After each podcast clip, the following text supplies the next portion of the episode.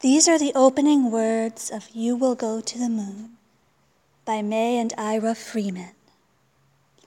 The moon is up there, far away. No one has been there yet, but someone will go there soon.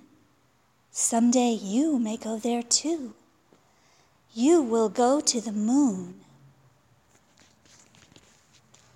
This atomic age picture book once promised the children now facing retirement they would drink root beer floats, watch cowboy pictures on a spinning torus in outer space, and bounce through lunar dust in hexapod moon buggies. Good morning.